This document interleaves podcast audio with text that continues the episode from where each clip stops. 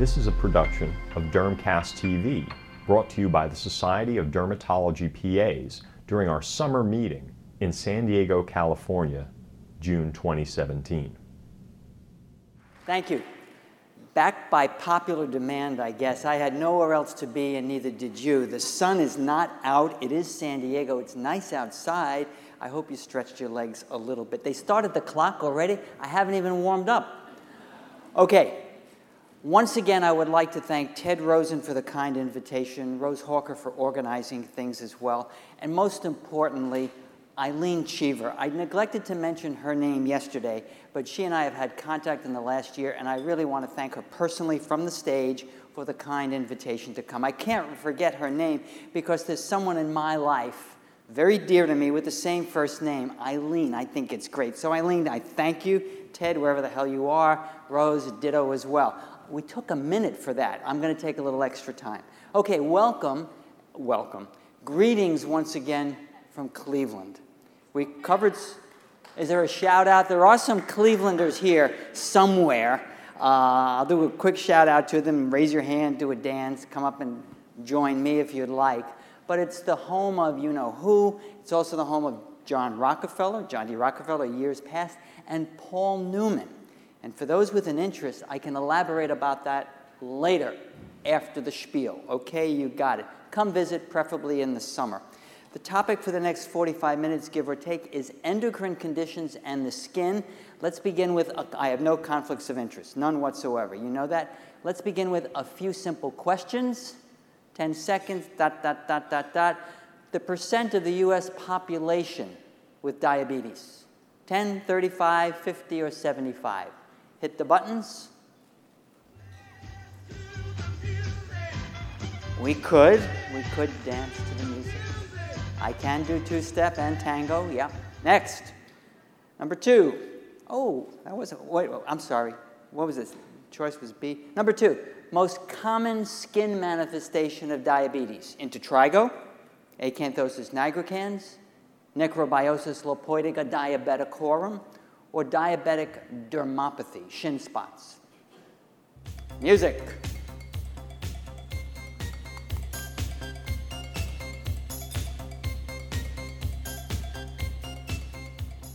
Survey says, not bad. Stay tuned. Number three, regarding calciphylaxis, all of the following are true except occurs primarily in women occurs primarily with patients with end stage renal disease. It has a good prognosis, affects fatty muscular areas, affects fatty tissue.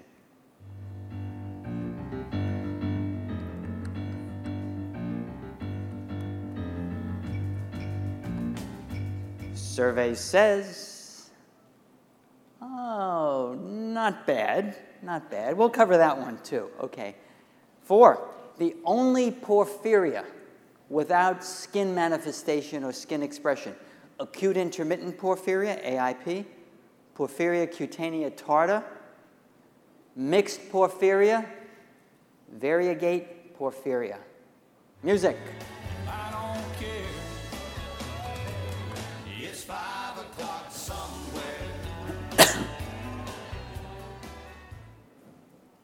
Survey says Okay, we'll talk about that one later also. Okay, let's continue. That, that, that's good. Hopefully, you'll get something out of the next 40, 45 minutes.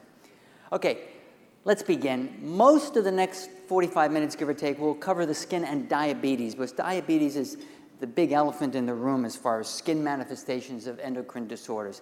And diabetes, you could look at it as the sweet sickness. I lifted this from US News and World Report a few years back. But basically, it's just the scenario. Food goes in, it's converted to glucose, it's either stored in the liver or it makes its way to the bloodstream. In the bloodstream, it meets up with that friendly hormone known as insulin, secreted by the pancreas. Insulin is needed to transport the glucose to cells to function, etc. And in diabetes, either there's not enough insulin or too much insulin, or there's a breakdown in the mechanism to transport it to cells, and the insulin and the glucose start to accumulate in blood vessels, uh, and then it starts to affect major organs. The heart, in particular, for coronary artery disease and hypertension, uh, the eyes for retinopathy, microvascular disease, the kidneys leading to perhaps hypertension and end stage renal disease in concert with the diabetes, and obviously uh, neuropathy can ensue, amputation, et cetera. It just gives you a scenario of what diabetes can do to the body as a whole, not just the skin, but since we're all skin related, we're going to focus on that. Data for the states, just the United States, there are more than 30 million people in the United States with diabetes. That is approximately 10% of the population, give or take. There is another 6 million who have the diagnosis, who have diabetes, and they don't know it.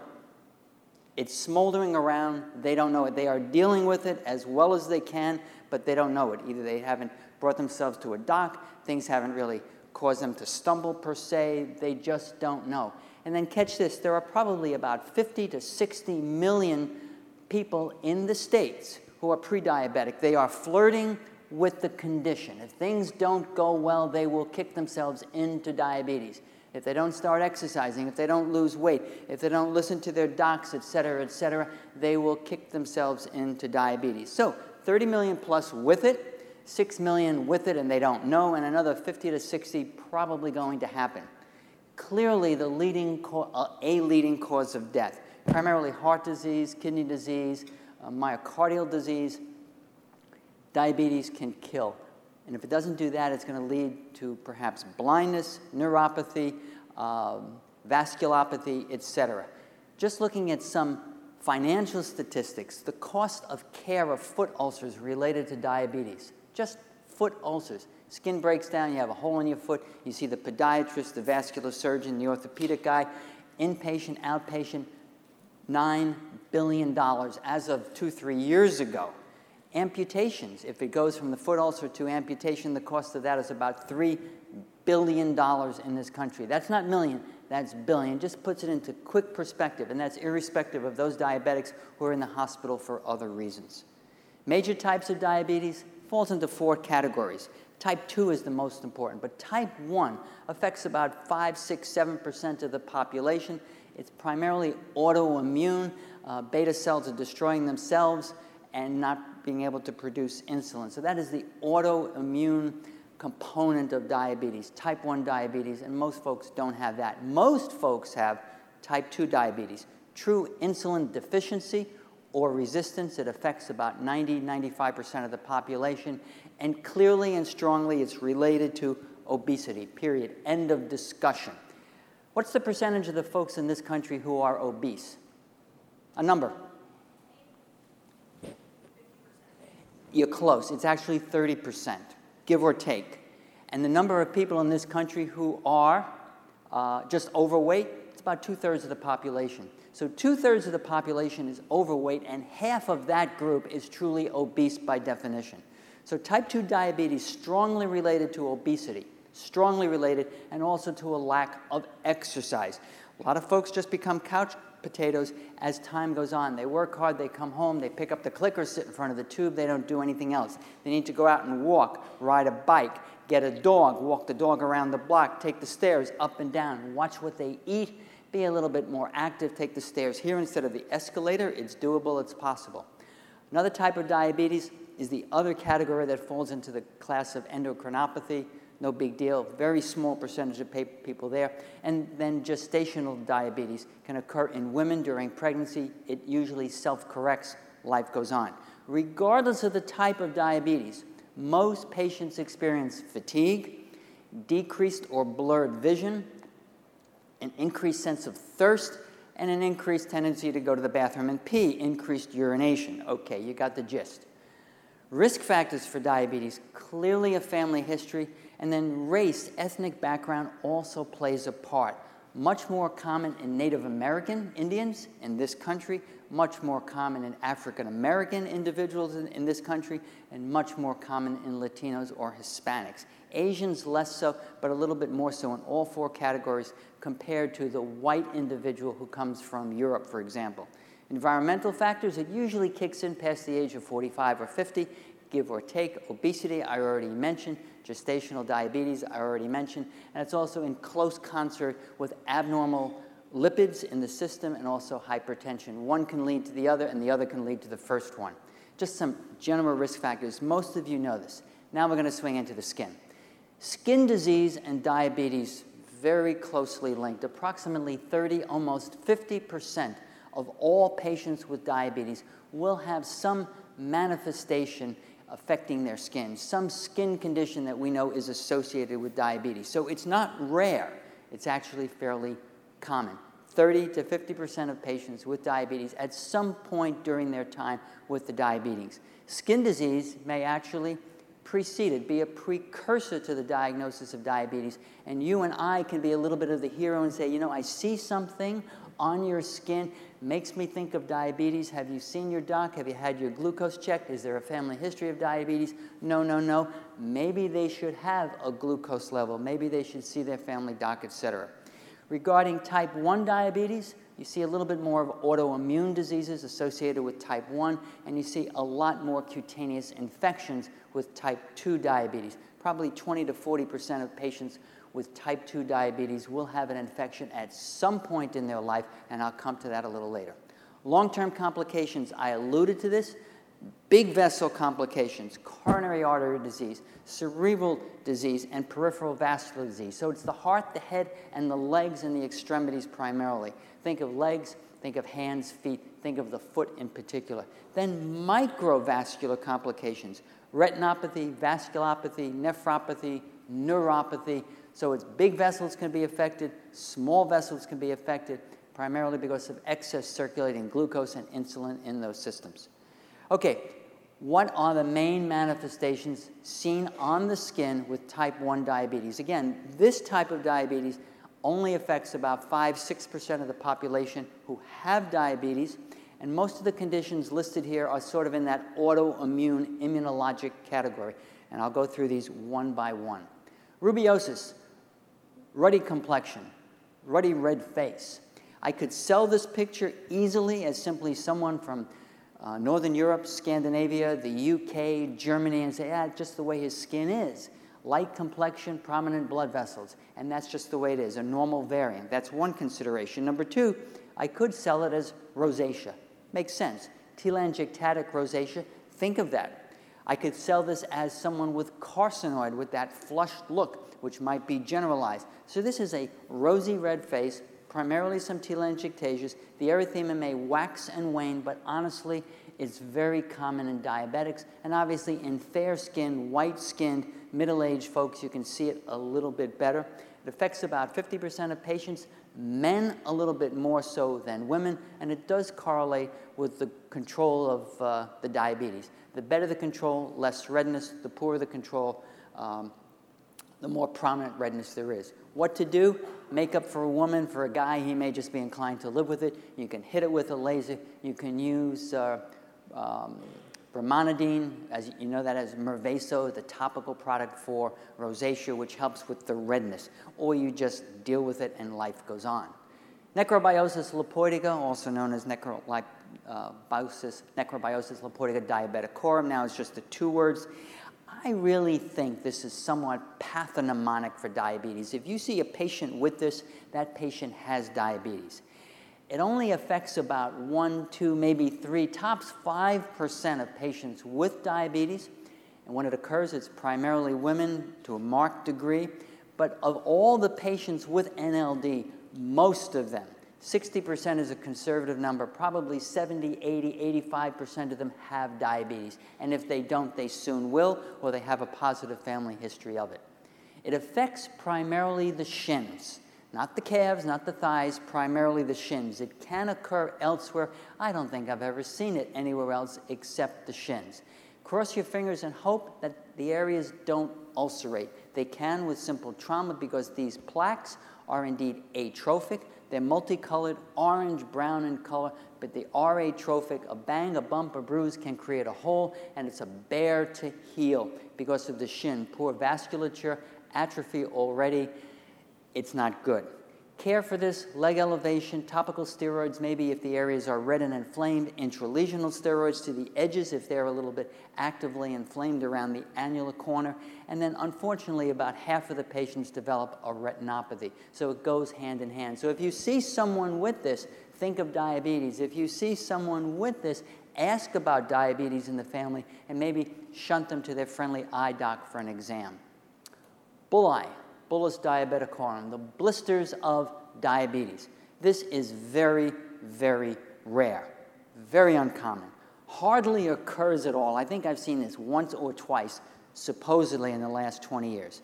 Primarily affects men, hands and feet, feet a little bit more so. They occur spontaneously. There's no immunologic basis for this whatsoever. You can do a biopsy, but please don't, it's unnecessary because the whole process resolves very quickly in about two, three weeks, maybe a month at most. It's a diagnosis of exclusion. So think about other things trauma, friction, an immune blistering disease, maybe bullous impetigo, but don't get carried away. If you've got a young diabetic, it's a guy, this is probably the case. Just sit tight for a week or two, it'll go away. You might want to just puncture the blister with a sterile needle just to relieve some of the pressure, let the blister collapse. Do not unroof the blister. Life is good, life goes on. Vitiligo, primarily a cosmetic disease. It affects about 1, almost 2% of the population, and it's a condition characterized by depigmentation. It occurs in people of all ages, primarily younger people. Usually it declares itself by about the age of 20, give or take. Can be orificial around openings on the body, the eyes, the mouth, the nose, uh, the penis, the anus, the vaginal area, or it can be extensor on the elbows, the, el- the elbows, hands, knees, and feet. Again, primarily cosmetic. Disease link is very tenuous, and when it occurs, it's often linked, it's occasionally linked with diabetes, pernicious anemia, Hashimoto's thyroiditis, and Addison's disease. So those are the autoimmune uh, autoimmunologic conditions that vitiligo is linked with. And in diabetes, it's linked with diabetes maybe 1% to 5% of the time. Periungual telangiectasia, not exactly a condition that I think of very commonly with diabetes. We think about it much more so with connective tissue disease, dermatomyositis, lupus. But actually, about half of patients with type 1 diabetes have periungual telangiectasia. And if you look closely enough, you'll see it. But again, there aren't that many patients with type 1 diabetes. They have nail fold erythema, the periungual prominent blood vessels, the cuticles may be a little ragged. I mean, guys pick their nails, they chew on them, etc. That's ragged enough as it is. Uh, and it represents a microangiopathy. So this is just something to look for if you're interested or curious in patients with type 1 diabetes. Lichen planus, we know what that is. Itchy, itchy red papules on the skin with some streaks in the mouth and occasionally on the tongue don't really think of diabetes and oral lichen planus, but there is a link in the literature, but it's actually a flipped link. The, the statistics come from patients who had lichen planus, the oral variety, and then how many of those patients had diabetes, not the flip side. How many patients with diabetes have oral lichen planus? So here the link is rather tenuous. If you have a patient with lichen planus, you might ask about diabetes, but not vice versa. And this is a nice disease. Fortunately, it doesn't happen very often, but it can be a little scary because it's an erysipelas like erythema, a cellulitis like erythema, primarily in older patients, men and women, who have had their diabetes for a long while. Again, primarily type 1 diabetes. So this looks like cellulitis, kind of smells like cellulitis, but the patients aren't ill. They're not systemically affected or infected, and you really don't need to do anything.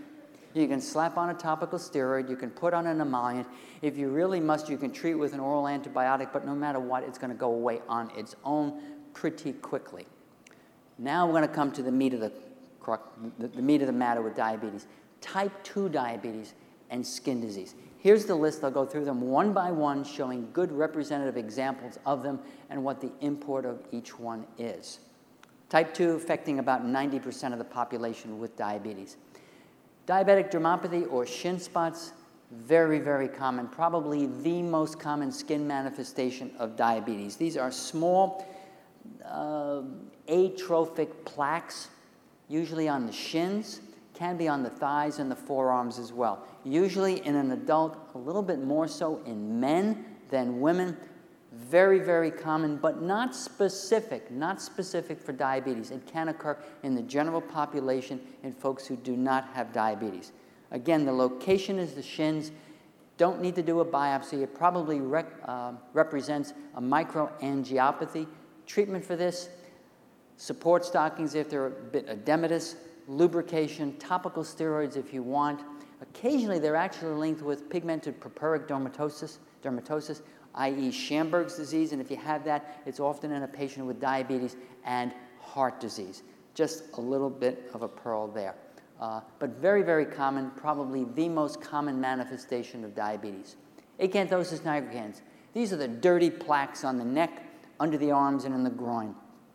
It looks like the skin needs to be washed. These plaques are very common in obesity, very common in an insulin resistant disease, primarily diabetes. They're also common in, in certain uh, ethnic groups. They're fairly common in uh, Hispanics, especially in young men. Probably affects about 30 to 35% of that population. Native American Indians as well. Can occur with certain medications, diethylstilbestrol, systemic corticosteroids, DES, which is now off the market, can be inherited as an autosomal dominant condition, and can be a sign, the from frost, of a GI malignancy, especially in someone who doesn't have insulin resistance or diabetes, is older, is losing weight, etc., and the GI malignancy is the stomach. But for the sake of discussion this afternoon, this is a very common sign, expression of type 2 diabetes primarily in someone who's chunky, portly, occurs on the neck and under the arms. What to do? Emollients, keratolytics, topical retinoids, etc., maybe laser, maybe weight reduction, better control of diabetes, and this will fade away. Diabetic thick skin. This is interesting to remember. Diabetic thick skin occurs fairly commonly in the diabetic population, affecting about 30, 35%, roughly one in three diabetics have thick skin. If you look at these hands, these are not the hands of a manual laborer, not the hand of a worker, some guy who's working with his hands in the, in the auto repair shop or anything like that. These are the hands of a diabetic. Now, it's very subtle, can be asymptomatic, you might not even appreciate it, but it becomes clinically apparent over time over the back of the hands and the back of the fingers. And then it can really march on to be thick, hyperkeratotic plaques on the hands and often the feet, elbows, and knees as well. 20 to 30% of patients happens in type 1 also, but more so in type 2 diabetes. They have the pebbled look on the skin, lichenoid plaques, usually asymptomatic, but if somebody sees it, they start to rub and scratch, might be actually become more lichenified and more dermatitic. In time, contractures will develop, and there'll be some compromised in mobility of the hands and the elbows if that's affected as well correlates with disease chronicity. The longer the disease has been there, the more likely you'll see this on the hands. And it also correlates rather strongly with the control of the diabetes. The poorer the control, the greater the likelihood of this. Also, affected patients have an increased risk of retinal disease and uh, renal disease. And then we have the exaggerated form of thickened skin, and that's sclerodema. There's a kitty form of this uh, primarily on an infectious basis. I'm not talking about this. This is sclerodema linked with diabetes, usually type 2 diabetes, usually a guy, a middle aged guy who's got a gut and whose diabetes is poorly controlled. He develops these sclerodematous plaques across the shoulders, across the upper back, and the lateral aspects of the arms. So it's pretty much like a cape like pattern across the upper back and even a little bit on the chest mainly guys, middle aged, a bit of a gut, and poorly controlled diabetes. Correlates with disease activity, meaning the longer it's been in place, and the control of it, which is usually poor. There's also a scleroderma like syndrome, very rare, very uncommon. Yellow nails and skin, much like the thickened skin seen on the hands, yellow skin also occurs with diabetes. Usually in an older patient, hands and feet and by older I mean elderly, usually hands and feet. And interestingly, about half of them actually have elevated serum carotene levels, which might account somewhat for the yellow skin, not just the diabetes itself. Again, palms and soles, usually nowhere else. So if you expect someone to walk into your office or clinic with a yellow face, think jaundice from liver disease, not the yellow palms and soles of diabetes.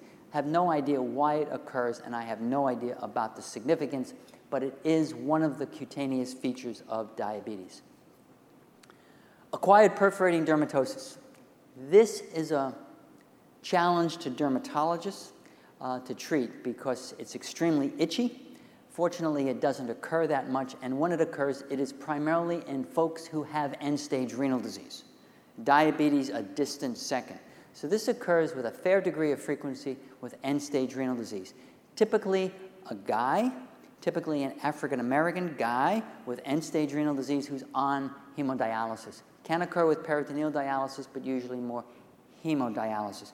And these are lichenoid, uh, somewhat perforating like papules and plaques on the body, usually the extremities, but can affect the trunk as well, and extremely itchy. We've all seen this in the hospital and in clinics.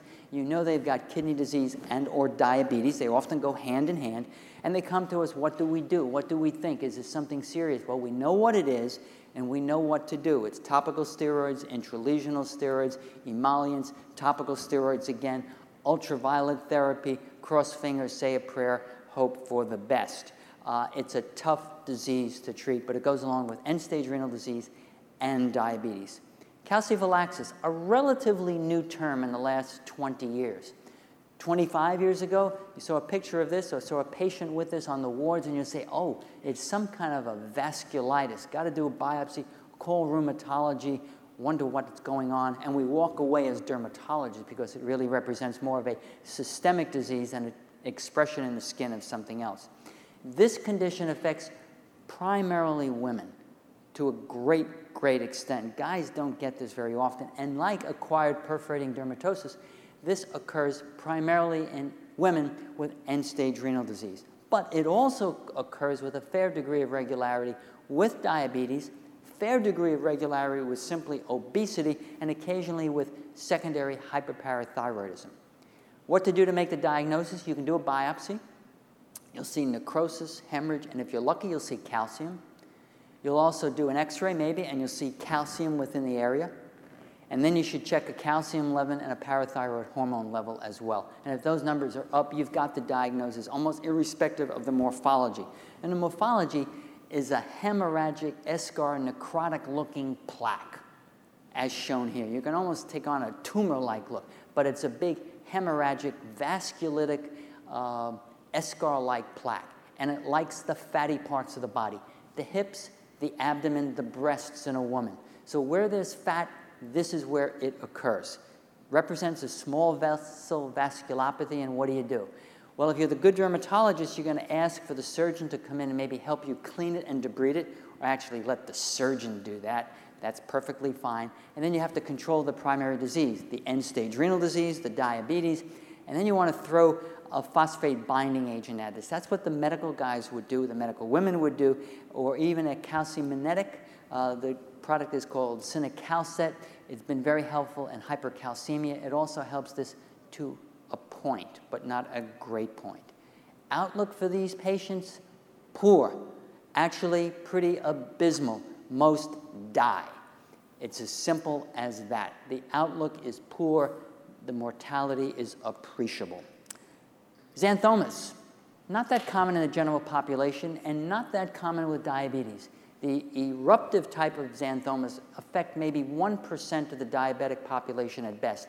And when these little yellow um, papules develop, it's usually on the butt, the buttocks, the elbows, and the knees, and they sprinkle themselves on the skin. And it's usually seen in a patient with diabetes whose diabetes is under poor control, and in a patient who also has high triglycerides. If you treat the diabetes, you lower the triglycerides, these disappear. They literally melt away. You don't even know anybody had them. Buttocks, elbows, knees, nice example of one of the hyperlipidemias, also occurs in diabetes, but not that often. Xanthelasma, those are those waxy yellow plaques on the orbits, on the lids, and under the eyes. They may occur with or without elevated lipids. They do occur in diabetes. They don't necessarily go away with better control. I just throw that in because you'll see it in a, to a fair degree of regularity with diabetes. This I throw in because it was kind of amusing. I never knew about this until a few years ago. This is the Achard-Thiers syndrome. Nothing to do with Bruce, who I know very well, but this is the diabetic bearded woman syndrome, seen with type 2 diabetes in women exclusively who have polycystic ovary disease and who have androgen excess. So they have some coarse hair, a deep voice, receding hairline, and enlarged clitoris.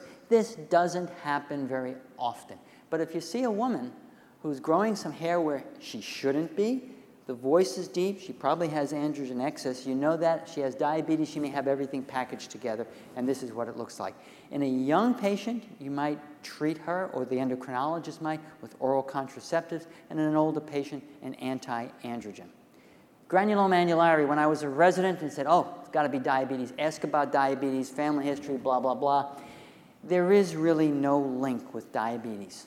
None, except in the generalized form of GA. The single isolated plaque or two or three of GA occurs in the general population without any link to any disease whatsoever. None. It occurs in kids, young adults, but when it's generalized or disseminated, generalized is a better term, it may be in concert or in conjunction with diabetes. And these annular plaques are not itchy, there's no scale. If you're uncertain of the diagnosis, do a biopsy and you'll see the, uh, the granuloma formation. Cutaneous infections with type 2 diabetes, very, very common and may actually be the first sign of the disease, especially if it's candidiasis.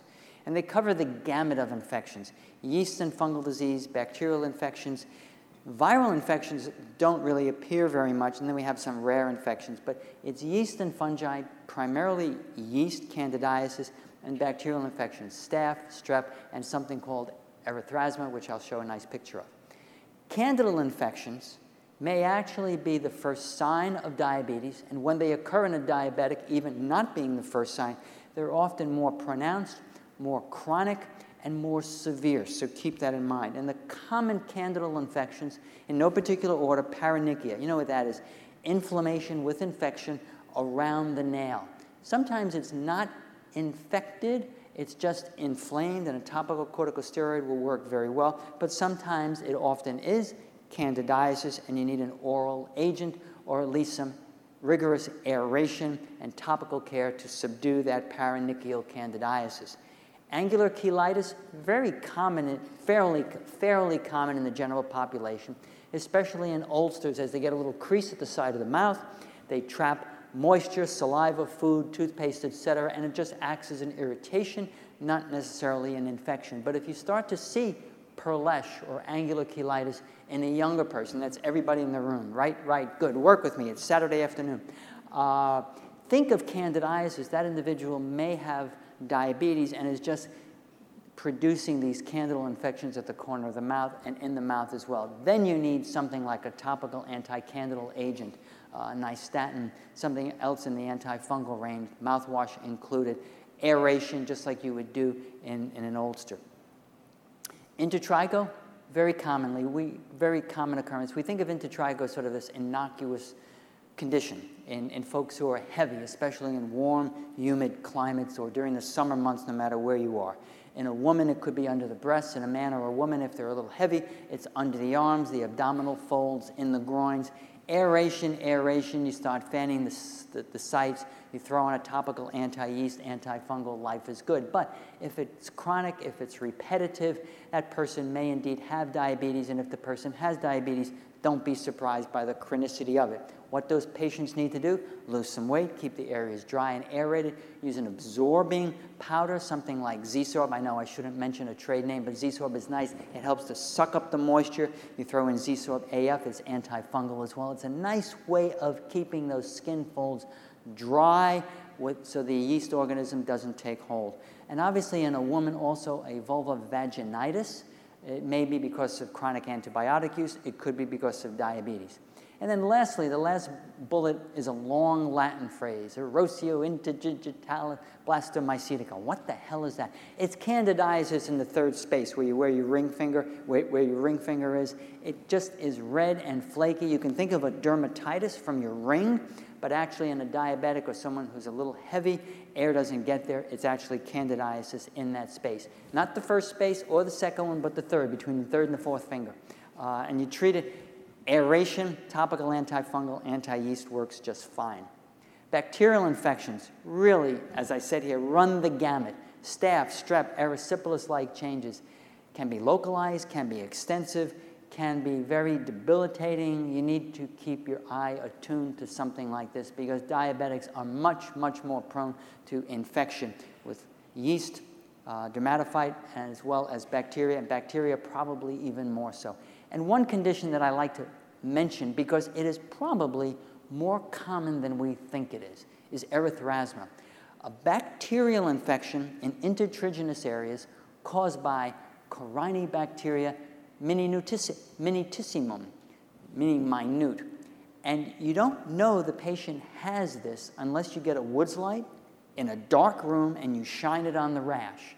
I think most of us, and I'll take offense, I'll include myself here, when we see a rash like that, scalloped annular plaques in the groin of a guy, we say, ah, jock itch, jock rash, it's tinea cruris, we throw on ketoconazole or some other imidazole, uh, Lamisil over the counter, et cetera, terbinafine, and life is good. We don't see the patient for a while. He comes back six or eight months later, still got it, and doc, it didn't do anything. I didn't want to say anything, but he still got it. Then you get the woods light and you shine it. And if you see fluorescence, what you're really seeing is a porphyrin fluorescing with the woods light, you've got a bacterial infection, not a fungal infection. So when you see this, think truly of tinea, a dermatophyte. Uh, if the KOH is negative, or you want to do the Woods light first and it fluoresces, this is the diagnosis. What do you treat this with? A topical antibiotic. Erythromycin still has a place. You treat this with erythromycin or clindamycin. Twice, even three times a day, 10 days, two weeks, it's gone. Pigmentary change may stay for a while, but very common in the general population as far as weight is concerned, and very common also in diabetics. So just think of it. It may not be dermatophyte, it may be truly bacterial. Dermatophyte infections, common with diabetes, but with no greater frequency. They're probably just as common in the general population. So you think of tinea cruris. Now, this is indeed tinea cruris. If you want to shine a Woods light on this, that's fine. If the Woods light exam is negative, you can almost make the strong assumption that it's tinea cruris and you treat it empirically with an antifungal and life is good. Rare infections, literally just that. Rare, I won't even get into it. Rhinocerebral mucormycosis can produce CNS disease with cerebral involvement and death. Very, very uncommon. Some others as well, not all that important. Vascular disease and diabetes. Vascular disease occurs primarily on the feet, less so the hands, to produce ulcers that look like this vascular compromise, macrovascular disease, microvascular disease, and secondary ulceration. This is out of our domain. This goes off to the orthopedic people or the vascular surgeons with likely heroic measures to try to save the foot, but it might require amputation with a look like that. Neurocutaneous disease, diabetes does, can produce neuropathy, usually with a, a sense of decreased sweating and decreased sensation on the skin, usually the acral parts of the body, the hands, and especially the feet.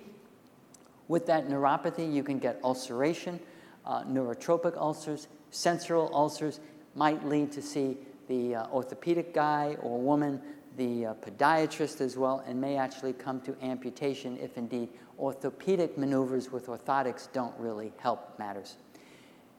Reactions to insulin. Insulin has been around now for what, uh, 80 years, give or take. Reactions to insulin are few and far between, primarily because the uh, condition of um, the form of insulin now is much, much more purified than it was, say, 20, 30, 40 years ago. Most of the reactions today are due to impurities, either the beef or the pork components, sometimes preservatives as, as, well, but true allergic reactions, few and far between, probably closer to 5% of the time. The more common reactions when they come on the two bottom lines, immediate and delayed, and atrophic or hypertrophic reactions. The immediate type of reaction is usually very localized. It happens very quickly, within 5, 10 minutes, maybe 15 or 20, and subsides very quickly. You turn away, you walk out of the room, you go to another room, you go to the bathroom, you come back. Patient said, I had something, where is it? I don't know, it went away. Things that go away are good. It comes quickly, it leaves quickly. Can be generalized, looking like a morbilliform exanthematous rash, quote unquote, maybe even with hives, usually short lived, fades away, disappears very quickly.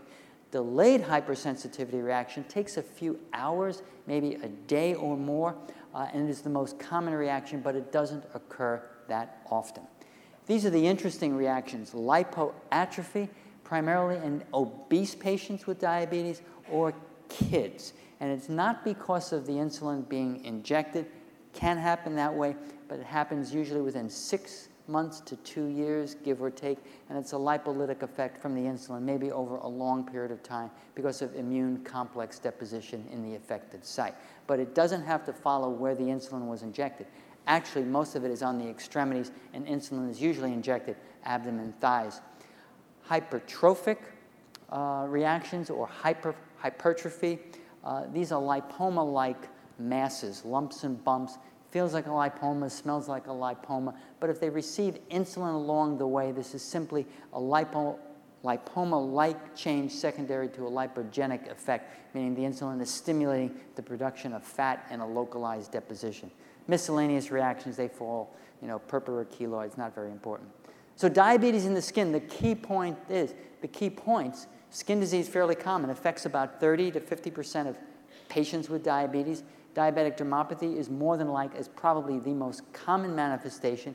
And skin infections may be a precursor, the first sign of diabetes, potentially serious. And the better you treat, or the better the endocrinologist treats skin, uh, the diabetes, the less likelihood the patient will have skin problems, manifestation, or untoward sequelae in the skin.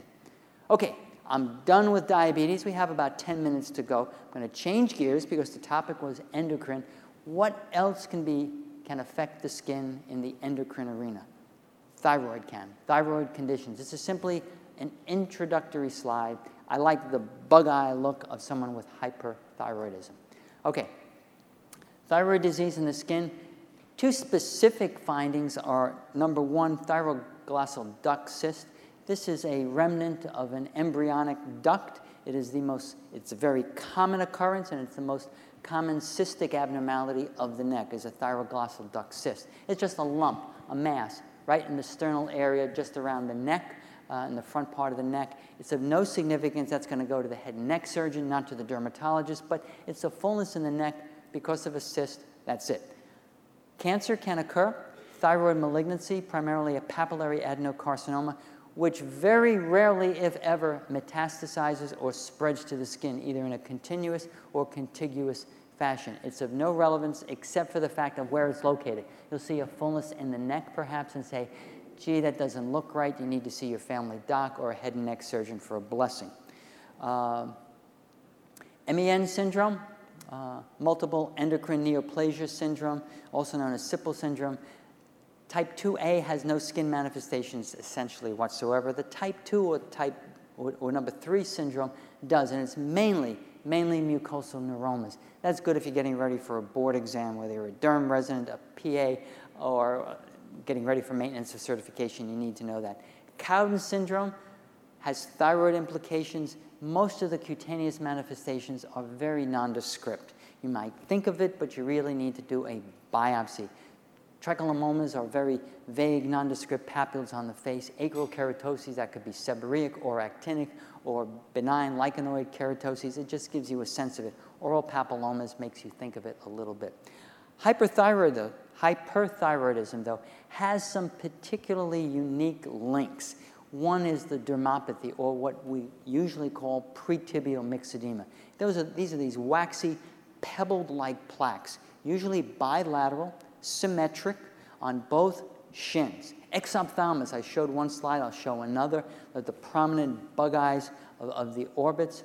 Acropachy, it's a clubbing of the finger. The finger looks like a club, some soft tissue swelling at the tips. Don't see this much, or maybe we do see it and we just don't appreciate it. Hypertrichosis, a little extra hair growth, usually on the face, much like you would see in porphyria cutanea tarda, and sometimes with carcinoid syndrome. And lastly is Plummer nails. These are concave depressions in the nails, usually with onycholysis. So the nail is concave, it's kind of scooped like a shovel, and the nail is lifted up, onycholysis, like you'd see with psoriasis. And here are a few pictures. The bug eye look of exophthalmos. Those eyes look like they're just going to come out and grab you. The pretibial myxedema, these are those waxy, pebbled like plaques on the shins, usually no itch. You take a quick look and you say, gee, it's dermatitis. If it was just one leg, you'd say maybe NLD, maybe cellulitis. But the brown, dusky like look in the, in the background of hyperthyroidism says this is pretibial myxedema.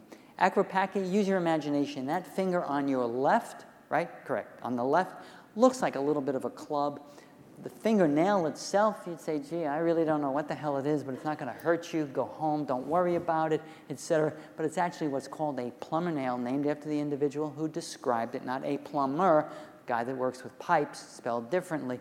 Concave deformity and lifting up of the nail, onycholysis, much like you would see with um, psoriasis.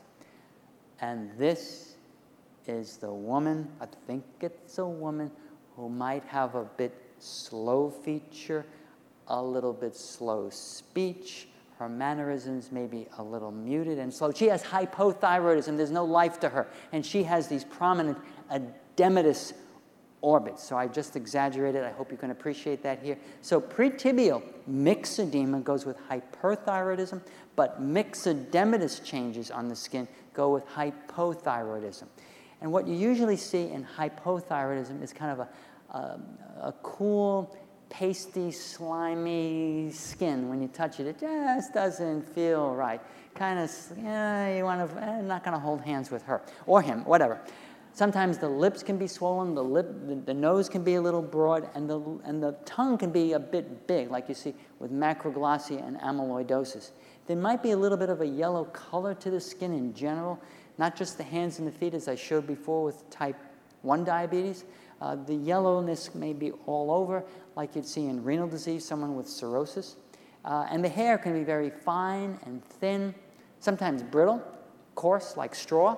And the individual might actually be losing hair, be it man or woman. And a nice sign, and I've seen this a number of times, is the loss of hair on the lateral aspect of the eyebrows. So here are some pictures. A woman with hair loss. You'd probably evaluate her for androgenetic alopecia, but she happens to have hypothyroidism, with fine thinning hair. Lateral eyebrow, different patient, hair is lost. A big tongue, broad nose, big lips, or bigger lips. Now, there are a lot of conditions. There are some ethnic variations with the lips.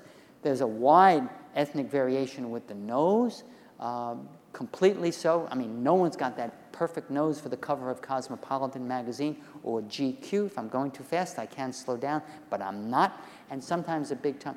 Work with me. It's Saturday afternoon. We're all stuck here, you know? okay, near the end point. You know where the diagnosis is by the lower right hand corner. I add this, not linked with endocrine disease really, but dermatitis or herpetiformis is a very itchy disease. So itchy that the fine papules and vesicles are broken very quickly and readily by the scratching an individual does. Intensely itchy disease. It's an immunoblistering disease. Uh, you can slap a topical corticosteroid on this, see the patient in a month. He or she is still going to be complaining of this and saying, Doc, it's no better. It's no better. What do I do now? And you say, okay, let me look a little bit more. It's got on the back of his neck, his shoulders, between the scapula, elbows, knees, and you say, gee, could be DH, dermatitis or herpetiformis. You do a biopsy. It shows deposition of neutrophils, uh, it shows a neutrophilic infiltration and immunofluorescence deposition of IgA in either a globular or a linear pattern at the dermal epidermal junction. So you've got the diagnosis. You treat them with a gluten free diet. You hope for the best, and that may work about 10% of the time. And then you really become the hero if you throw a sulfone, a dapsone at him or her. So, why did I include this? I included it because a third of patients are hypothyroid. So this is somewhat of a link with hypothyroidism and vice versa. The real link here is gluten sensitive enteropathy in about 70, 75, almost 80% of patients. Unfortunately, that gluten sensitive enteropathy is asymptomatic. But there is a link with thyroid disease, hypothyroidism. The rest doesn't really matter. Pruritus. We think of pruritus in the realm of dermatology, and it's usually dermatitic infestation if the skin is unaffected, the skin looks good and it's normal, we'll think of medication producing perhaps the itch without the rash. We'll think of dermatographism, kind of a, a, a pressure kind of phenomenon that can produce itchiness. And then we perform the masochistic thought of, gee, what could this be that I haven't thought of? And we go through the, the battery of tests, and they usually turn out to be normal or negative. But we'll think of things like diabetes, kidney disease, liver disease, and if you have one of those, you're home free. You can say, oh, Mrs. So and so, it's probably the diabetes or the anemia or the kidney trouble or the liver trouble. Life goes on. We treat it symptomatically. We lather her up in emollients and life goes on. But itching and endocrine disease, a little bit common in thyrotoxicosis, meaning hyperthyroidism. Don't see it that much. The endocrine folks do. Hypothyroidism, it occurs to some degree. And postmenopausal itch is a real entity. But the other conditions really lead the path, uh, plow the path for us. Chronic renal disease, malignancy, hepatic disease, cholecystasis, drug sensitivity, etc. I'm going to wrap it up with the porphyrias. Porphyrias are a group of uh, abnormalities of heme biosynthesis predicated on either a lack of a particular enzyme or a deficiency of a particular enzyme. Every porphyria has an enzyme abnormality, lack of or deficiency of. It's either, the porphyrias are either erythropoietic, meaning blood cell related, hepatic in nature, or mixed, a little bit of both. Uh, the porphyrias as a whole are listed here. There are a few other subsets, but these are most of them. And the picture is because King George III probably had variegate porphyria. There's a good movie about this, I think 10, 12 years ago, if you never saw it. It's The Madness of King George. He probably had porphyria. That's what drove him nuts. Okay. Uh, porphyria cutanea tarda is the most common porphyria, period. It by far leads the pack. It has significant cutaneous manifestations, photosensitivity, and the rash is usually blisters, erosions, hyperpigmentation, and hypotrichosis, extra hair growth. And the abnormality here is a lack or deficiency of uroporphyrinogen decarboxylase, which is necessary to convert uroporphyrin to coproporphyrin in the urine and the serum. Uh, if you have that abnormality, you've got the diagnosis. What do you do for this? You avoid one of the triggers. Usually there's a trigger alcohol, hepatitis C, estrogens, uh, chemicals, hydrocarbons, etc. You avoid the trigger, you remove the trigger, and then you treat with either phlebotomy or uh, an antimalarial. Now, of those porphyrias I mentioned, one has no cutaneous manifestations at all. That's AIP, acute intermittent porphyria. All of the others have cutaneous manifestations. Some like PCT, some a little different. We won't get into that.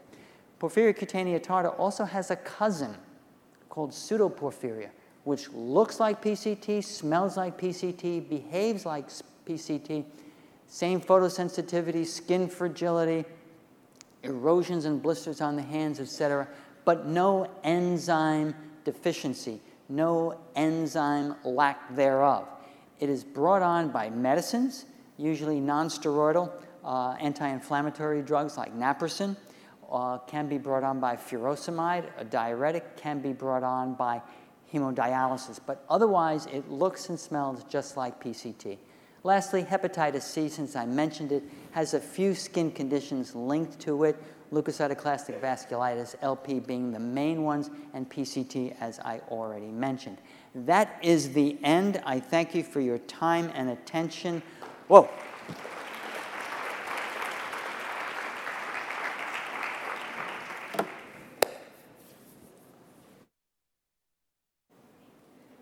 Here we are, San Diego. Okay, now we do the post test. Question one Percent of the US population with diabetes. 10, 35, 50, or 75?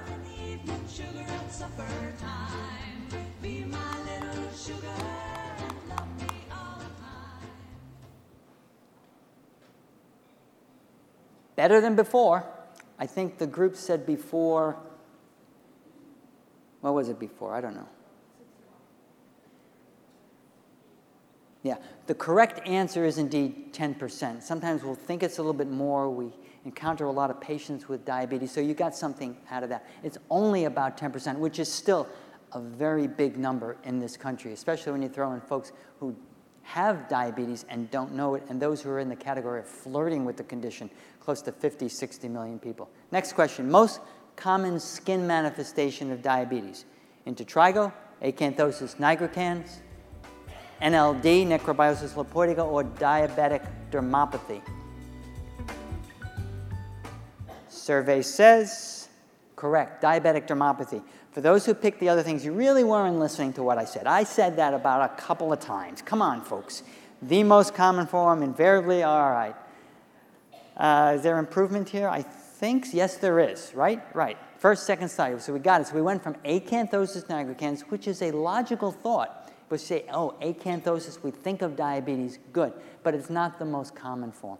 Diabetic dermopathy, which is really very nondescript. Patients don't even show you their legs sometimes unless you look. Number three, regarding calciphylaxis, all are true except occurs primarily in women, occurs primarily with end stage renal disease, has a good prognosis, eh, and affects fatty muscular areas or fatty areas. I flavored it a little bit. We're into the witching hour, have to help the effort. Uh, survey says, ah, has a good prognosis. Right, that is categorically false. It has a P poor prognosis with high mortality. Well done. Next. Uh, how do we compare? That doesn't. Oh, we compare very well. Look, you got something out of it. Number four, the only porphyria, I almost didn't mention this, without skin expression. Without skin expression. AIP, porphyria cutanea tarda, come on, we know that one. Mixed porphyria or variegate, which probably is the one that King George III had. Music.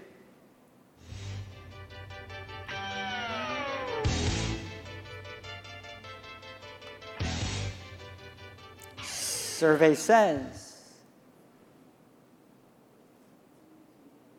Right. I mean, I have to look because I'm looking for a yellow bar too. Uh, correct. AIP, also known as Swedish porphyria, is the only known porphyria without any skin expression whatsoever. I think that's it for the questions. Ah, very well done. Nicely done. And better than the pretest. Good. So you got something out of it. Uh, what's next? Brian, help me out. Ah, the evaluation. Okay. You know what to do here. The overall performance of the speaker. I hear a five. Do I hear a five?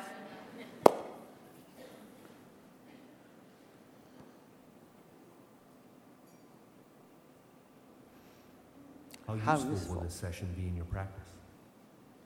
Should be pretty useful, I would think. Gives you a different way of thinking about diabetes and the skin. I would think you would find. As a result of this program, do you intend to change your patient care? Absolutely.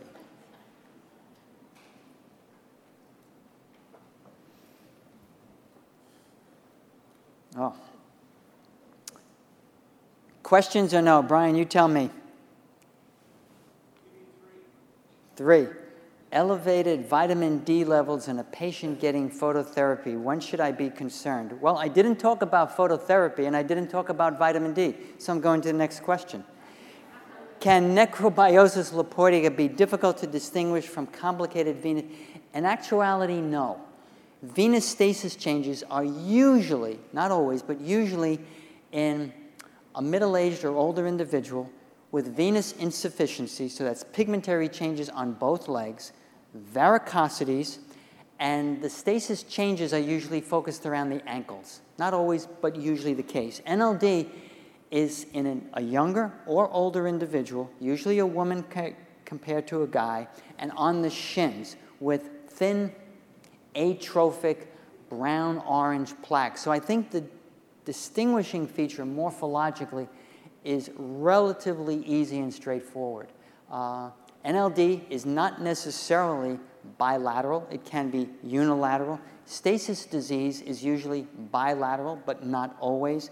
And again, around the ankles, venous insufficiency, uh, prominent varicosities, some edema as well. Our next question Any good supportive care for oral lichen planus that works? Supportive care. I mean, other than prayer and light a candle, the best thing would probably be topical corticosteroid, something in the gel formulation, and the more potent, the better off you are. So to use, let's see, Lidex is what? Fluocinolone. Uh, you can take fluocinolone on your fingertip and rub it on the areas. It provides decent symptomatic relief.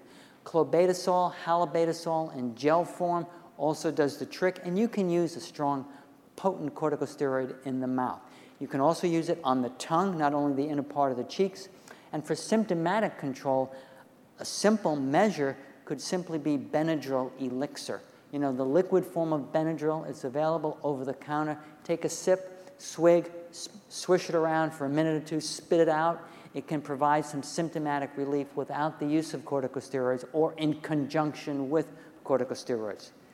That's it. No more questions. I'm done. I'm off the hook. Case closed. It's a wrap. Thanks. This has been a production of Dermcast TV, brought to you by the Society of Dermatology PAs, recorded live during our summer 2017 meeting in San Diego, California.